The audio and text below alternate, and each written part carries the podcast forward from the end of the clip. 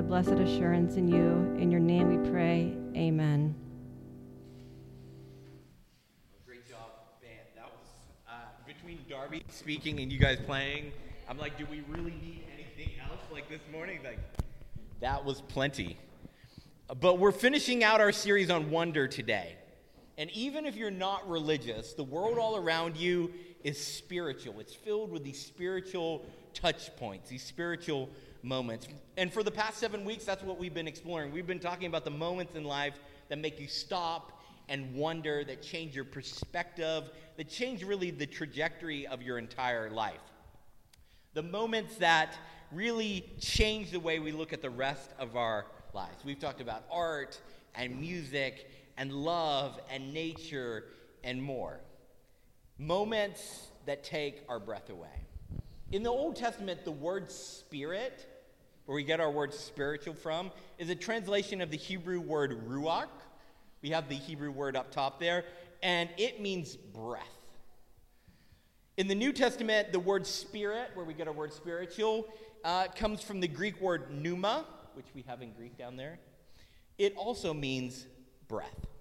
Here's a couple instances where the word breath is used and we translate it spirit. In Genesis 1 2, it says, Now the earth was formless and empty, darkness covered the surface of the waters, and the Spirit of God, literally the breath of God, was hovering over the surface of the waters. In Genesis 2 7, it says, Yahweh God formed a man from the dust of the ground and breathed into his nostrils the breath of life. It breathed into him a spirit. He became a living being. In John 20, 22, Jesus breathed on his disciples and said, Receive the Holy Spirit. Literally in the Greek, he's saying, Receive the holy pneuma, the holy breath. In Revelation 1:10, John says, "On the Lord's day I was in the spirit." He literally says, "I was in the breath." And I heard behind me a loud voice like a trumpet. So when we say something is spiritual, what we are saying is that the breath of God is on it.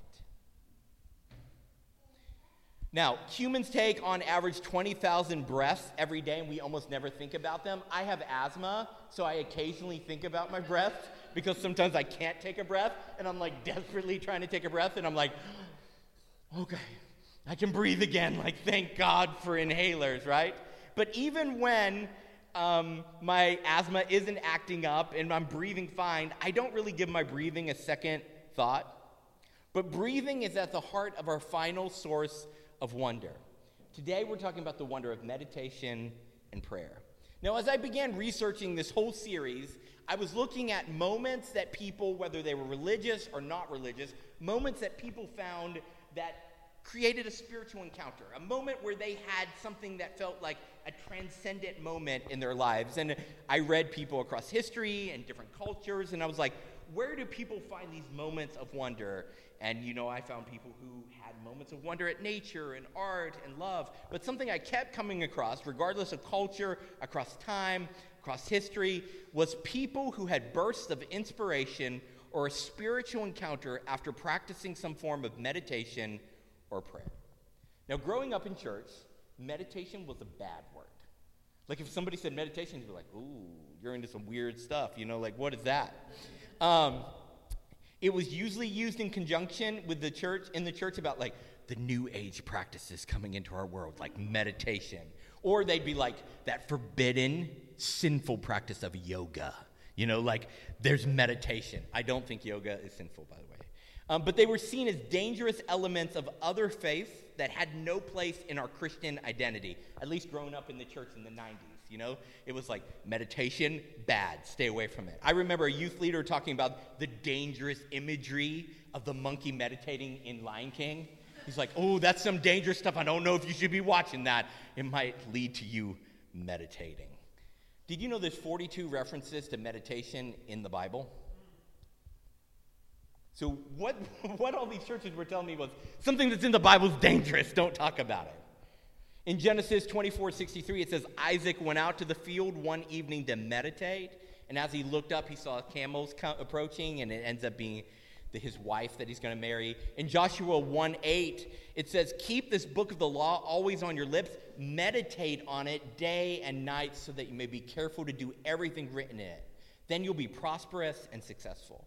In Psalm 19:14, he says, "May these words of my mouth and the meditation of my heart be pleasing in your sight, Lord, my rock and my redeemer."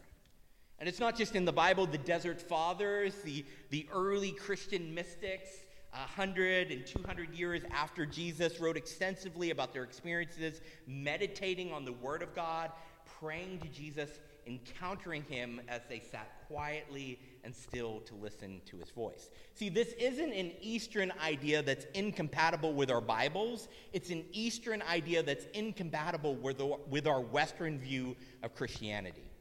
The Bible is Eastern, and sometimes we forget. This is not a Western book, it's a Middle Eastern book. And we approach it like a Westerner instead of approaching the Bible on its own terms. People all over the world, from all kinds of religious and non religious backgrounds, claim to experience a spiritual moment when they meditate. From yoga to silent retreats, people find by quieting their bodies and souls, they can have fresh ideas, new perspectives, and renewed passions for life. Stopping to meditate Stopping to prayerfully listen for God can be an opportunity to wonder. And it's not an opportunity that you have to wait for. You can pray anywhere at any time. Now, modern neuroscience has been able to prove that meditating, that sitting quietly and centering your mind and praying, has positive benefits for our bodies as well as our inner beings. As you age, the thickness on your brain, sometimes in layman terms called um, your brain insulation, your brain padding, begins to lose its density. Your brain actually begins to shrink a little bit. It's not as thick, not as padded. Now, that's where um, your gray matter is what houses your synapses, where all your thoughts are racing together. They estimate that there's more than 125 trillion synapses in just your cerebral cortex alone. That's roughly the number of stars in 1,500 Milky Way galaxies in just one part of your brain. But as we age, this area shrinks and it's harder to make connections between ideas. If you've ever been there, you're like, I know there's a word for this. I can't remember that word. Welcome to your cerebral cortex shrinking. You're losing that brain insulation. It's harder to find the word you're looking for or remember where you placed something. I looked for my keys. Uh, Sean's been letting me ride the Vespa. I'm buying it off of him. And uh, I looked for my Vespa keys the other day for hours. Could not find them. I finally realized I locked them inside the Vespa itself. Um, and I'm like, brain insulation. It's starting to go away. I'm starting to lose it. People in their 40s and 50s, though, who routinely meditated or prayed had the brain density of someone in their 20s or 30s. Additionally, the study showed that people who began to practice meditation increased their brain density in areas around memory and empathy. Overall neuroplasticity increased, with consistent uh, meditation, allowing people to learn new things easier and remember old things better. The one area of your brain that shrinks when you meditate, when you have meditative prayer as part of the rhythm of your life, is the amygdala, the part of your brain that is like, is this a fight or do I need to run? The part that releases cortisol when you're under stress. The part of your brain that sees threats that aren't always there. So, what does meditating look like? Almost anything you find written about meditation, if you just Googled how to meditate or you bought a book on it, it'll number one talk about your breathing. Now, I think that's so interesting because what did I just tell you from the Bible? All the words for the word spirit are breath. And if something's spiritual, it means God's breath is on it. And one of the practices that people all over the world find most spiritually enlightening and renewing is primarily about breathing. Isn't that interesting? What a random, what a random thing to be connected. Most meditation is about slowing down your breathing, being in a moment, and emptying your mind. Now, Christian meditation has a few key distinctives. We're not trying to empty our mind so we can just have nothingness in our mind. We're trying to empty our minds of us so we can be filled with Him. We're not just trying to get to nothing, we're trying to get to Him. We're trying to get God in us. Jesus is our anchor that we return to over and over again as we practice Christian meditation and meditative prayer. He's our guide and our constant. Now, in Ephesians chapter 3, Paul includes a prayer in his letters to the Ephesians. That's what we're going to look at today.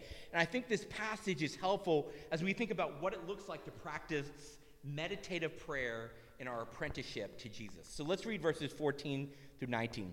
This prayer he has here in Ephesians. He says, For this reason I kneel before the Father, from whom every family in heaven and on earth derives its name. And I pray that out of his glorious riches he may strengthen you with power through his Spirit. What's that Greek word there? Pneuma, which means breath. In your inner being, so that Christ may dwell in your hearts through faith. And I pray that you, being rooted and established in love, may have power, together with the Lord's holy people, to grasp how wide and long and high and deep is the love of Jesus Christ and to know this love that surpasses all knowledge, that you may be filled to the measure of all fullness of God. Now, you read that and you might be like, oh, that was nice. That was a nice passage. And the way I was raised in church, the churches I grew up in, I was taught to read a passage like that and think, that's nice. That's true. I believe it. And then magically, as a result of saying, that's nice, that's true, I believe it, somehow it'll transform me. That's how a lot of us were taught to read the Bible. That by mentally liking and accepting it as true, it would change me. But as I grew older, I found that agreeing with the teachings of Jesus didn't automatically convert into practicing the teachings of Jesus. Have you ever done this? You're like, man, I really love that teaching of love your enemies. I don't love my enemies, but I love that teaching. It's a good one. I love when other people do it, you know, like, but not me. Liking someone acting sacrificially doesn't mean I automatically act sacrificially as well. Watching other people act sacrificially doesn't mean I automatically act sacrificially. I can like a post on Facebook about people eating giant turkey legs at the PA Ren Fair. But you know what? That's not the same as actually going to the PA Ren Fair and eating a giant turkey leg. It's a different kind of experience. Like, I can like it, or I can buy tickets and go to it. We need to move past liking a passage and start going there. Start practicing what the passage is teaching us about the ways of Jesus. So I think this prayer of Paul is doing more than just saying, oh, this is a nice thing. I like that. It's good. I believe it. I think it's teaching us something about what we can practice, how we can turn it into a lifestyle. So let's dig into this prayer and see what it teaches us about talking to God and having meditative prayer as part of our life rhythm.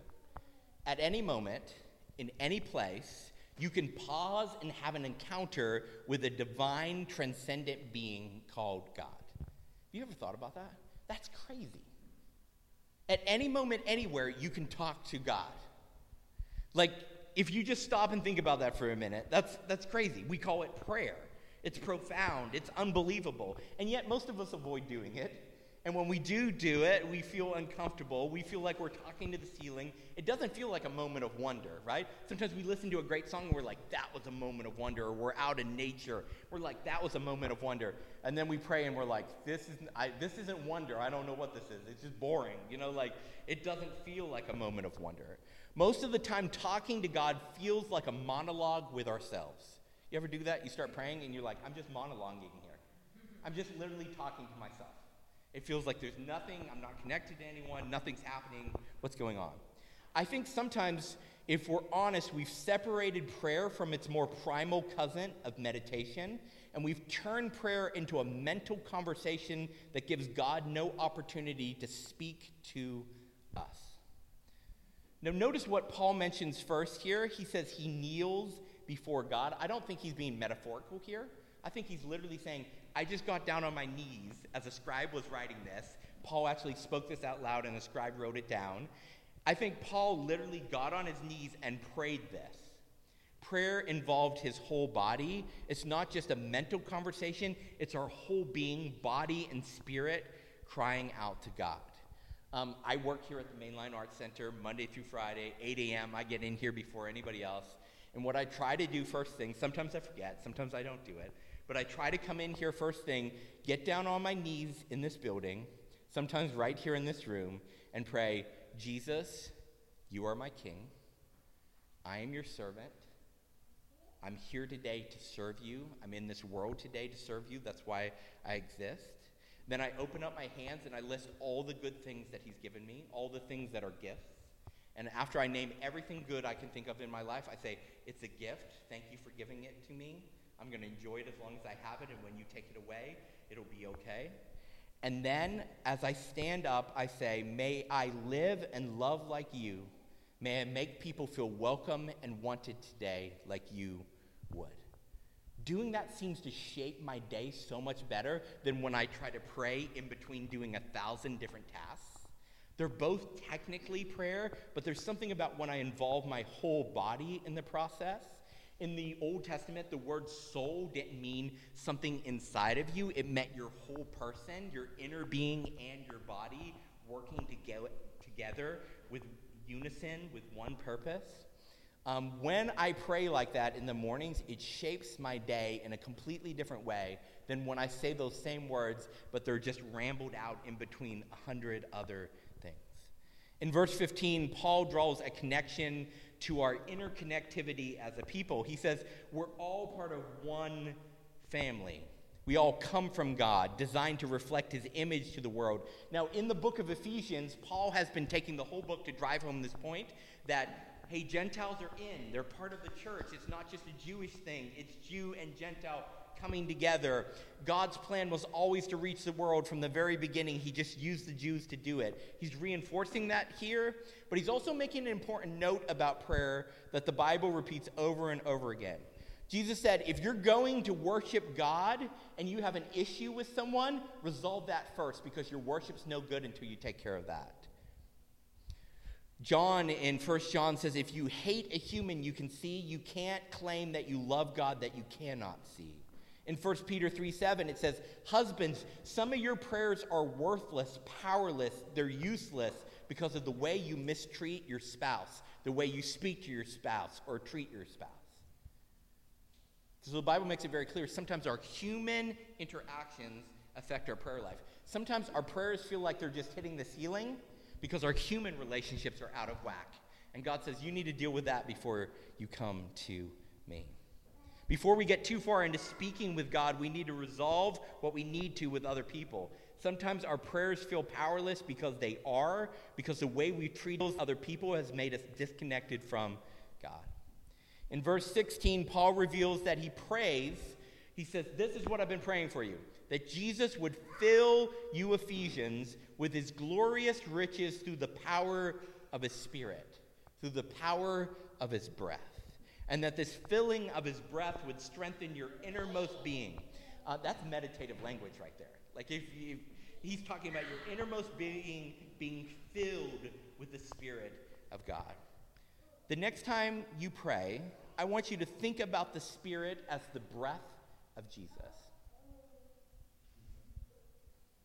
How do you think the Prince of Peace breathes? Sometimes I come to prayer and I'm like, God, I'm so anxious about this. I got a paper bag, you know, like, I don't think that's how Jesus is breathing. Jesus isn't up in heaven freaking out. He's the Prince of Peace. And so sometimes an important step of prayer is just slowing down enough to match the rhythm of Jesus' breath. Take a few moments. Stop shouting to the heavens and match your breathing to the King of Heaven. Breathe in, breathe out. Sometimes, if I'm super anxious, I breathe in and I say, I'm breathing in the love of Jesus. And as I breathe out, I say, I'm breathing out all my anxiety and fear. Like, is this whole thing going to fall apart? Can I keep it all together? What about financial stress and wanting to be parents? What about Darby's stressful job? What about me not knowing what to do here and here? And I just name those things as I breathe out. And I breathe in and I said, I'm loved so much that he would die for me. And I breathe out all my anxiety and stress again. And I do that. And sometimes I just have to stop and recenter myself to be able to pray, to be able to even speak to him. Breathe out your failures and sins forgiven by the blood of Jesus, and breathe in the love of Jesus. You are his beloved child. Now, that may feel strange or mystical. Definitely in the Christian tradition I grew up in, I'm like, ooh, any of this language feels a little uncomfortable. But I find that as I begin to practice some of these things, it helps solidify for me something I believe. It turns my belief into a practice, from something I merely think into something that I actually do. It becomes a lifestyle. See, I think mistakenly we think prayer is about getting things from God, that's wrong. That's not what Scripture teaches. Prayer is about enjoying being with God. See, too often we value purpose over mystery, and as a result, we miss God completely. I think we've redefined spiritual maturity to mean doing the right things or not doing the wrong things. And I think Jesus would define spiritual maturity as enjoying being with God. So you can measure your spiritual maturity like this How much do you enjoy praying and being with God? See, I, I, I do a lot of the right things a lot of times, and I avoid a lot of the wrong things, but I don't always enjoy praying. I don't always enjoy being with Him. And I think that's a better measure of how much I'm actually becoming like Jesus. In verse 17, Paul talks about being rooted in the love of Jesus. Uh, if you're like me, my mind often wanders in prayer. Anybody? You try praying, and it's just like, I think of everything else I have to do. I think of this book I haven't read in 10 years. I think of a cool movie I saw 30 years ago, you know? Like, I just goes everywhere. Um, if you're like me, you've also been around enough cult, church culture to feel a little bit guilty every time your mind wanders in prayer. Like, if I was a better Christian, I could just stay on track. I could just do this thing, right? There's no need to feel guilt when your mind wanders in prayer. Uh, Rich Villodas, a pastor in Queens, he says, when your mind wanders in prayer, it just proves that you're human, not that you're a bad Christian. Instead, take every opportunity when your mind wanders to return to your rooted center in Jesus. You know, when your mind wanders in prayer, Jesus isn't like, come on. Like, what are you doing? Get back on track. Jesus is saying the same thing he said on the cross You are loved, you are welcomed. You, I'm not pushing you away, I'm pulling you close. When you bring your mind back to him, bring it back to his love for you. So when your mind wanders in prayer, Try to imagine a first century Jewish carpenter smiling at you and saying, You are loved. Look at my hands. Look at my feet. You are loved today, tomorrow, and forever. And so prayer looks like this I pray something, my mind wanders. I return to Jesus saying, You are loved. I pray something, my mind wanders. I return to Jesus, and he says, You are loved. I pray something, my mind wanders, my mind wanders, my mind wanders. I return to Jesus, and he says, You are loved. And so prayer becomes a conversation with Jesus where he's constantly affirming to me that he loves me. That begins to change who I am. He isn't ashamed or disappointed in me, and that allows me to continue to pray. Often, a two sided prayer looks like me talking, interrupted by my mind wandering, which creates an opportunity for Jesus to remind me how much he loves me. In verses 18 through 19, Paul prays that the Ephesians will have power. Now, he does not pray that they have the power to preach or to do miracles. Here's what he says I hope that you know you have the power to know the depths of Jesus' love. Paul says it is love that surpasses knowledge. It is a love that you have to experience. In our Western culture, downstream from the Enlightenment, we think knowledge is the best. Like knowing more is always the best thing. And what Paul says is there's an experience of Jesus' love that goes beyond just reading about it and saying, I, I believe that. And he says, in prayer, you should be having these moments where you're experiencing what it's like to be loved by Jesus. And that's a moment of wonder. And that's a moment that will make us want to pray. But I think it will involve praying a little bit differently than we have been. So as we come to the end of our series, I want you to look for moments of wonder in your life. I want you to relish them. I believe they're all around us, and they reveal a God who is very close and wants to be known by us and wants us to know his love.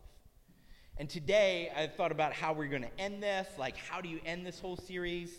Instead of a final song, we're going to do something different. We're just going to have some silence.